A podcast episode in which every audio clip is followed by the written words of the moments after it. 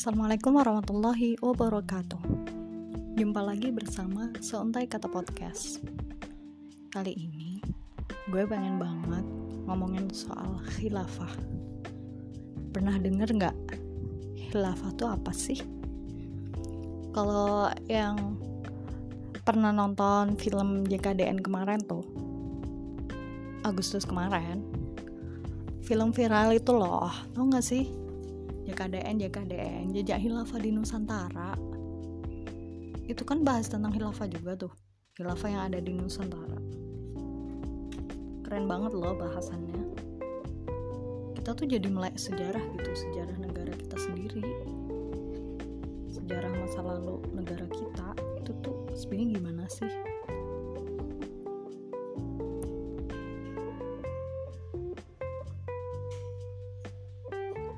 jadi ternyata khilafah itu itu tuh sebuah pemerintahan Islam. Bukan ternyata tapi emang emang emang khilafah itu sejarah eh sejarah. Sebuah pemerintahan Islam yang berakidahkan berlandaskan oleh akidah Islam. Dan dulu itu khilafah itu pernah berjaya sebagai salah satu peradaban yang sangat disegani pada masa lalu ya, pada masa itu. Khilafah itu bukan dari zaman Nabi Muhammad, bukan ya, beda. Rasulullah itu beda sama zamannya khilafah. Khilafah itu zamannya setelahnya zaman Rasul, setelah zaman Rasulullah wafat. Kalau kalian tahu, kalian pernah dengar ada yang namanya Sultan Muhammad Al-Fatih. Pernah denger nggak? Itu kan keren banget ya. Kalau yang pernah denger sih keren banget ceritanya. Beliau itu masih muda banget seumuran kita lah 20-an gitu. Tapi beliau tuh bisa menaklukkan Konstantinopel yang waktu itu tuh menjadi imperium salah satu imperium terbesar gitu. E, salah satu imperi salah satu bagian dari imperium terbesar imperiumnya Bizantium waktu itu yang pernah belajar sejarah pasti tahu deh sejarah Islam ya terutama. Di bukunya Ustadz Felix Shaw itu ada uh, tentang Muhammad Al-Fatih itu. Lupa judulnya Muhammad Al-Fatih 1453 kalau nggak salah ya. Uh, itu ada. Terus ada juga yang Beyond the Inspiration itu. Bagus banget itu bukunya. Itu recommended banget buat dibaca. Apalagi pas pandemi gini kan mager gitu bosan kan bisa baca buku itu. Menarik banget ceritanya keren banget. Dan sangat menginspirasi kita.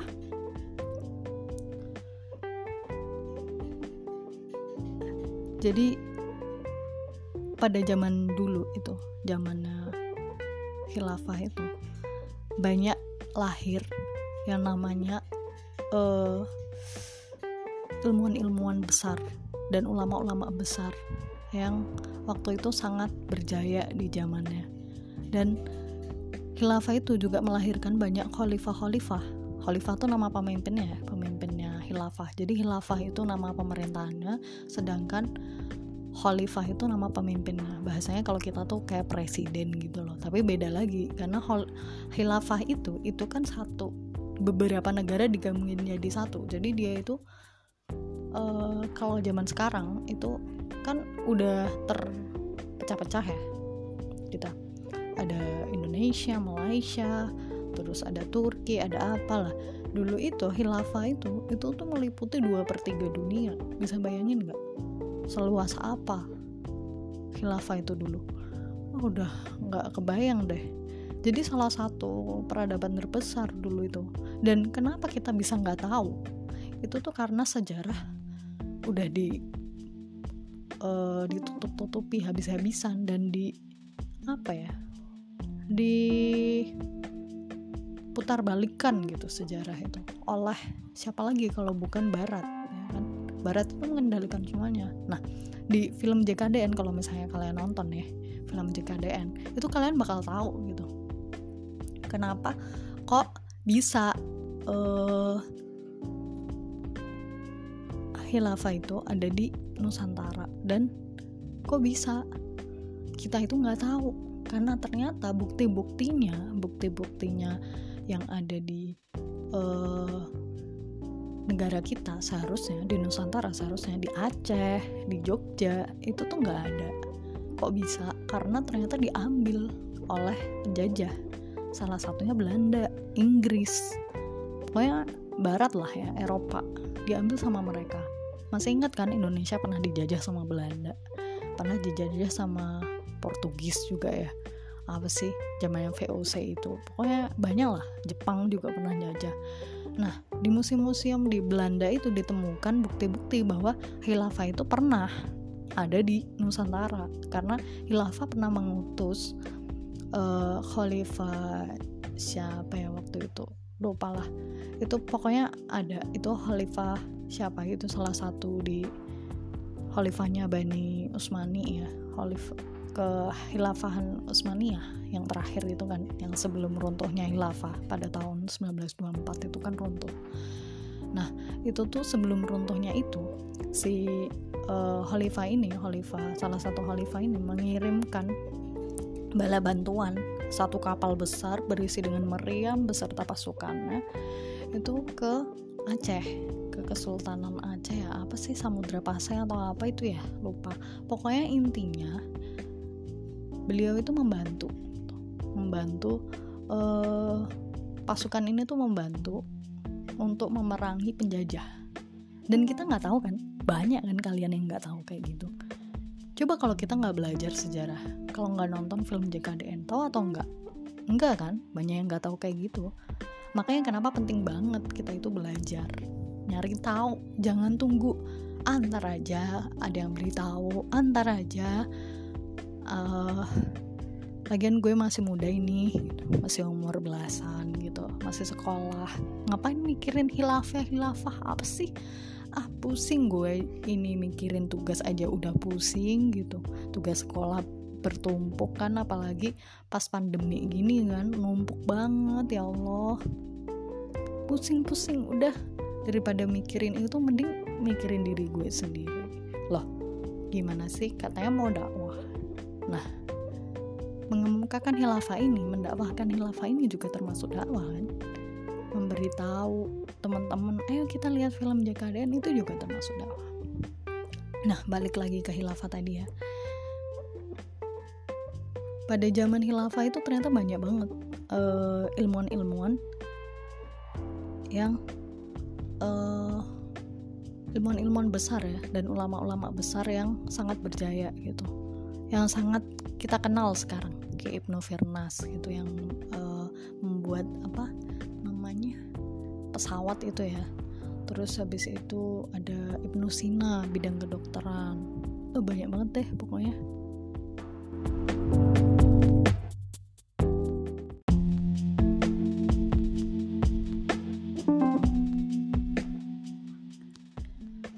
Jadi pada zaman hilaf kehilafan Umayyah ya kehilafan Bani Umayyah. Hilafah itu kan terbagi menjadi tiga fase. Jadi yang pertama itu Bani Umayyah yang kedua Bani Abbasiyah terus yang ketiga itu Bani Utsmaniyah yang sebelum runtuhnya itu ya.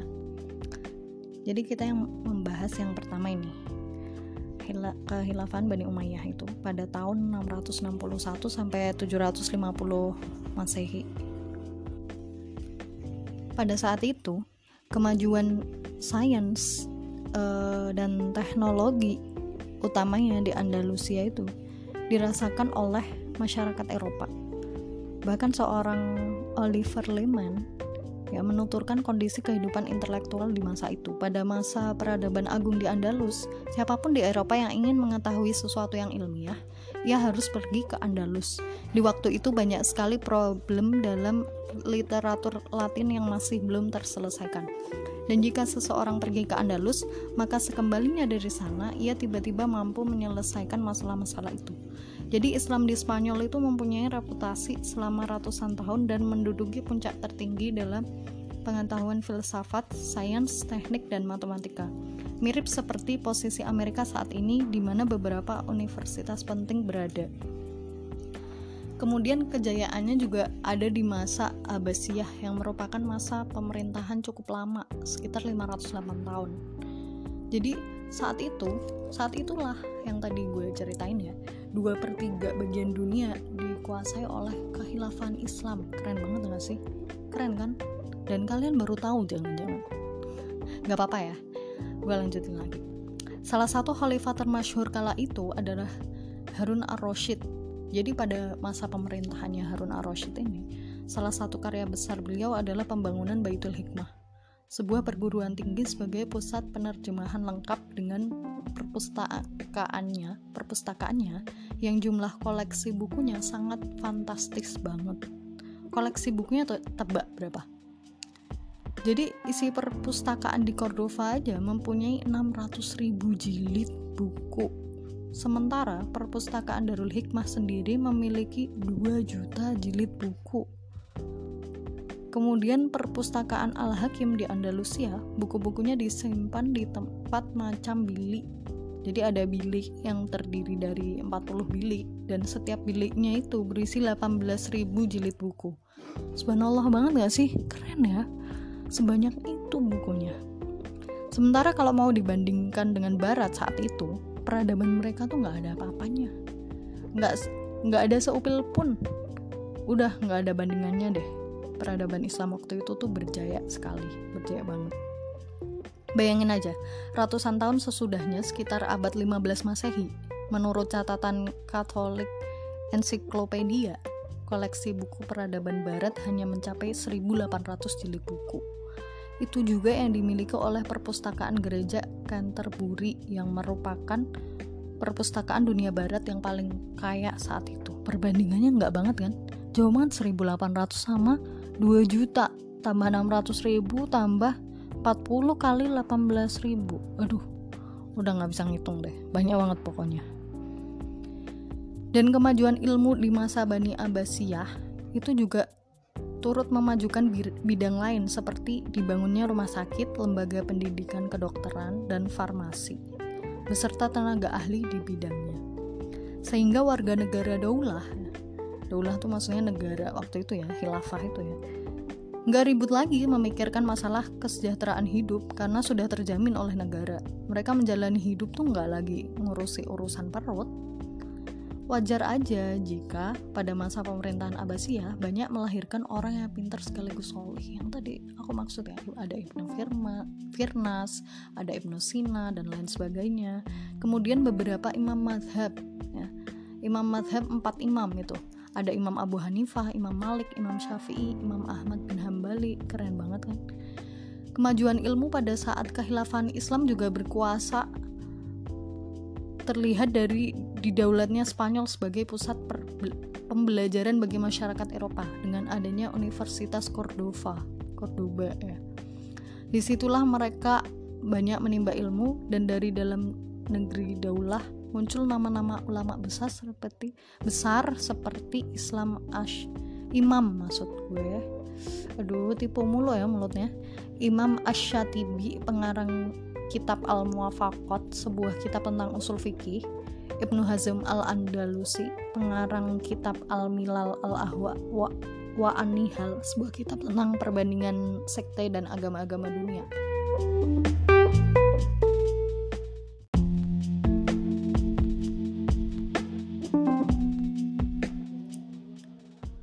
Bahkan saat itu ya, ketinggian peradaban Islam yang ditopang oleh kemajuan ilmu membuahkan prestasi yang tidak tertandingi. Islam itu menjadi peletak dasar peradaban dunia yang sekarang berkembang. Karena saat itulah lahir para ilmuwan muslim beserta karya-karyanya. Seperti Al-Biruni yang ahli dalam bidang fisika dan kedokteran. Ada juga Jabir bin Hayyan atau orang barat itu menyebutnya tuh Geber yang pakarnya di bidang kimia. Kemudian ada Al-Khwarizmi, algoritma, pakar algoritma. Ya, pernah dengar kan Al-Khwarizmi? Itu dia ahli ilmu matematika juga. Kemudian ada Al-Kindi, pakar bidang filsafat, ada Al-Farazi, ada Al-Fargani, Al-Biruzi yang menguasai bidang astronomi. Kemudian ada Abu Ali Al-Hasan bin Haytami pada uh, beliaunya tuh ahli dalam bidang teknik dan optik. Ada juga Ibnu Sina yang tadi gue maksud ya Avicenna yang gue sebut di awal tadi yang dikenal sebagai bapak ilmu kedokteran modern. Ada juga Ibnu Rushd atau Averroes disebutnya oleh Barat itu ahli di bidang filsafat. Kemudian ada Ibnu Khaldun pakar sejarah dan sosiolog. Pernah dengar nggak Ibnu Khaldun? Kalau yang tinggal di Bogor pasti tahu deh ada universitas kalau nggak salah namanya Universitas Ibnu Khaldun bener nggak kalau salah gue dikoreksi ya jadi di masa ini, Daulah Islam itu menempatkan posisi sebagai negara superpower. Kayak Amerika lah zaman sekarang itu ya.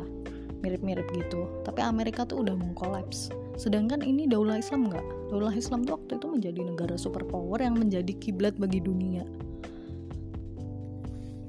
Kalau sekarang kan Amerika ya yang jadi kiblatnya. Bertolak belakang dengan kondisi peradaban Islam yang sedang ada di puncaknya, Justru pada saat yang sama, dunia barat itu mengalami the dark age. Waktu itu, sebelum Islam datang. Menurut Gustav Le Bon, Eropa tuh berada dalam kondisi yang kegelapan. Tak satu pun bidang ilmu yang maju bahkan lebih percaya pada tahayul. Coba zaman dulu, orang Eropa tuh percaya sama tahayul. Beda kan sama kehilafan waktu itu. Ada sebuah kisah menarik yang terjadi pada zaman Daulah Abbasiyah saat kepemimpinan Harun al-Rashid. Jadi waktu itu beliau itu mengirimkan jam sebagai hadiah pada Charlemagne, seorang uh, penguasa di Eropa. Penunjuk waktu yang setiap jamnya itu berbunyi oleh pihak uskup dan para rohib disangka bahwa di dalam jam itu ada jinnya, sehingga merasa, mereka merasa ketakutan karena dianggap sebagai benda sihir. Dan pada masa itu dan pada masa berikut-berikutnya jadi di belahan timur Kristen waktu itu ataupun di belahan barat Kristen masih mempergunakan jam pasir sebagai penentu waktu. Coba sampai segitunya banget gak sih? Lucu ya orang barat tuh. Tahu ada jam ada jam yang apa bisa bunyi itu dikira ada jinnya konyol banget gak sih uh, mungkin segini dulu kali ya podcast kali ini Kenapa gue bahas khilafah? Uh, menurut lo kenapa? Karena sekarang tuh lagi ngehits banget nih khilafah. Yang gak pernah denger tuh aneh, dia kuper pasti. Makanya dengerin podcast ini. Semoga kalian suka sama podcast ini. Hmm, bisa di follow ya IG-nya seuntai kata podcast. Kemudian bisa di like juga postingan-postingannya terus stay tune to my podcast channel Insya Allah bakal ada episode-episode lanjutannya dan episode-episode baru yang asik lainnya. Terima kasih telah mendengarkan podcast ini. Wassalamualaikum warahmatullahi wabarakatuh.